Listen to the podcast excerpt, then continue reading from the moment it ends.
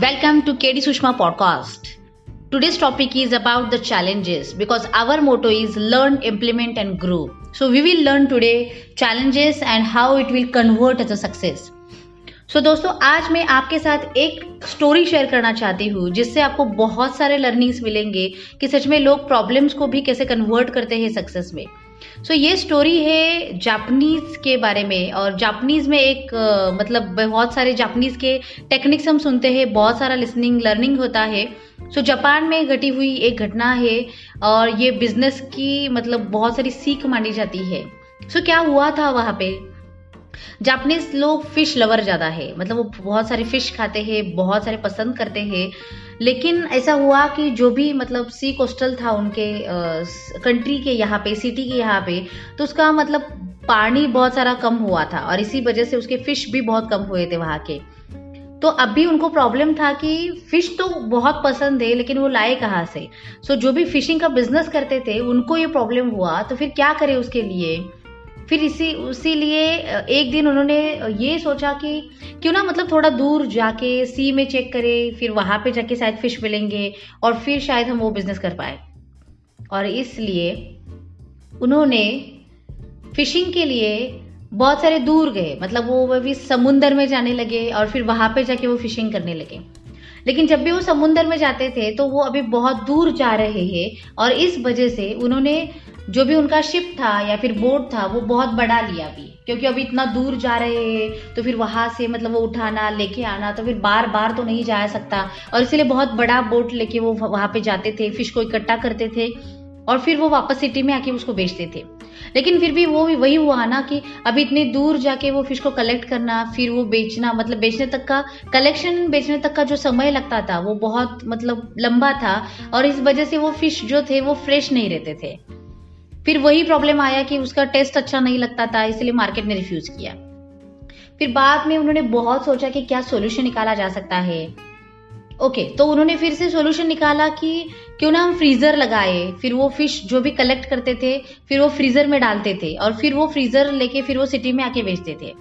अभी ये हुआ कि ओके फ़िश तो अच्छे आए फ्रीजिंग होने के कारण मतलब उसका क्वालिटी खराब नहीं हुआ, लेकिन फिर भी दोस्तों आपको भी पता है कि फ्रेश फ़िश में एंड फ्रोजन फ़िश में कितना डिफरेंस होता है टेस्ट में। सो अभी जापानीज ने वो भी मतलब एक्सेप्ट नहीं किया, क्योंकि वो टेस्ट उनको अलग लगता था। फिर उन उन्होंने उसके बारे में भी सोचा। फिर अरे मतलब ये भी सोल्यूशन नहीं काम कर रहा है तो फिर क्या कर सकते हैं अभी उसके लिए? अभी उन्होंने एक आइडिया सोचा कि क्यों ना हम फ़िश टैंक ले और फ़िश मतलब पानी के साथ ही फ़िश को वहाँ पे रखे। तो अभी उन्होंने वो मतलब आइडिया अप्लाई किया कि उन्होंने फ़िश टैंक बिठाया बोर्ड पे और फिर वो फ़िश भी डालते थे और पानी भी डालते थे ताकि मतलब फ़िश वो अलाइव रह सके फ्रेश रह सके और फिर जाके उनका शायद मकसद मतलब कामयाब हो सकता है। फिर वो वहाँ पे जाके सिटी में जाके वो फ़िश बेचते थे। अभी ये हुआ कि फ़िश तो ज़िंदा थे मतलब वो अलाइव थे लेकिन फिर भी वो डल हो चुके थे। मतलब जैसे होता है ना कि अभी पानी में तो रहे थे लेकिन उनको कुछ काम ही नहीं था तो फिर इसकी वजह से वो टायर हुए थे और डल भी हुए थे और उनकी टेस्ट भी कुछ अलग नहीं रह गया। मतलब वो जो फ़िश की फ्रेश फ़िश की जो टेस्ट टेस्ट होती है शायद वो जापनी फिर भी मतलब उसके ऊपर नहीं आए वो उन, उन्होंने वो भी पसंद नहीं किया। अभी this is the biggest problem in front of all the businesses like वो फिशिंग बिज़नेस जो भी करते थे। अरे, आखिर करे क्या? ये सॉल्यूशन वो काम नहीं आया, वो सॉल्यूशन किया, वो भी काम नहीं आया तो फिर क्या कर सकते हैं उसके लिए?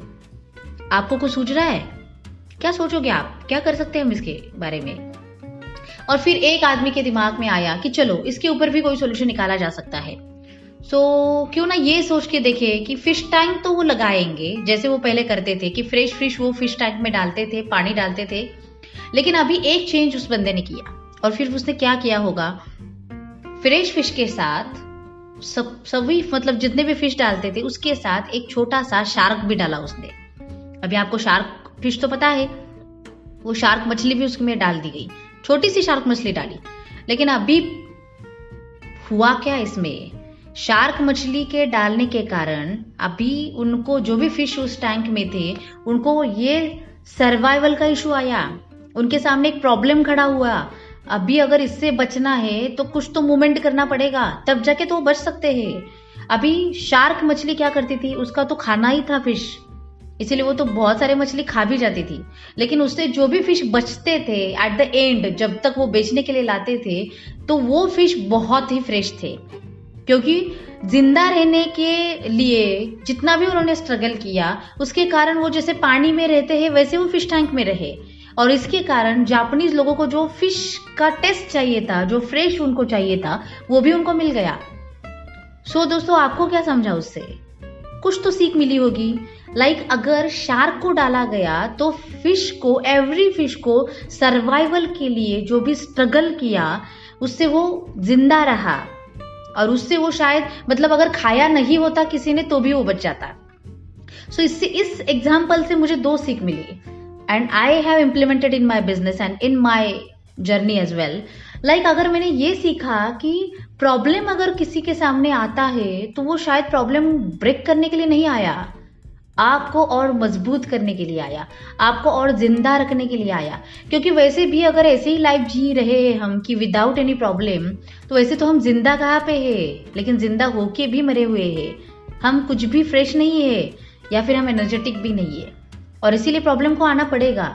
और जब भी प्रॉब्लम आता है तो दो तरीके से लोग उसको हैंडल करते हैं। आइधर कोई इंसान उस प्रॉब्लम को के सामने खड़ा रह के डट के सामना करेगा या फिर कोई होगा कि उसको मुँह मोड़ के ये मेरे ही नसीब में क्यों आया ऐसे रोता बटेगा। अभी आपको भी पता है कि जो रो रहा है उसके लाइफ में तो कुछ नहीं होगा। लेकिन जो उसके सामने खड़ा है उसको वो ओवरकम करके आगे जाके ज़रूर सक्सेसफुल होगा। सो so, दोस्तों challenges are for the reason they want to make you alive they want to make you energetic and they want to make you successful so don't afraid of any challenges just think how you can overcome with that and फिर देखना दोस्तों कि आपकी life भी आपका business भी आपकी growth भी कैसे हासिल हो सकती है क्योंकि this is the way you can tackle the problems and you can build up yourself और तब जाके तो आपका कॉन्फिडेंस बढ़ेगा।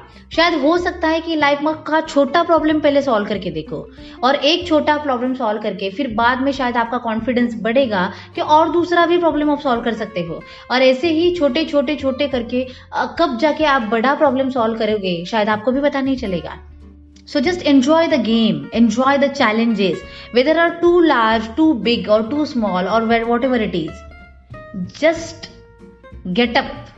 and face that challenge. Yes, be resourceful and never give up because challenges are making you to grow higher and higher and build the empire. So I wish all of you that अगर आपको business में भी आगे जाना है तो challenges को accept करना सीखो लाइक like वो कोरोना का चैलेंज हो लाइक like वो बिजनेस के मतलब डिक्लाइनिंग का चैलेंज हो लाइक like कोई भी चैलेंज क्यों ना है लाइफ में वेदर इट इज पर्सनल और professional just face that challenge And accept that challenge and grow in the business yes I hope बहुत सारा सीखा होगा आपने। और दूसरी बात, अगर आप बिजनेसमैन हो लाइक like जापानीज के जो भी प्रॉब्लम था जापानीज लोगों को जो फ़िश फ्रेश का टेस्ट चाहिए था फ्रेश फ़िश का तो वो फिशरमैन ने वैसे उसको कैसे सॉल्व किया? So this is the second learning you can take from this story like business में अगर कोई भी समस्या क्यों ना आए, उसको सॉल्व करते जाओ। एक के बाद एक के बाद अप्लाई करते जाओ सॉल्यूशन को, शायद कुछ, कोई तो सॉल्यूशन ऐसा होगा जो हिट करके आएगा। And then you will make your destiny yes thank you so much guys for listening this podcast and following me और अगर बहुत सारे ऐसे स्टोरीज के साथ हम मिलेंगे बिज़नेस की बातें करेंगे लर्निंग करेंगे इंप्लीमेंटिंग करेंगे एंड जस्ट ज़रूर ग्रो होंगे। यस सो सुनते रहिए सुनते रहिए। K D Sushma podcast thank you so much and take action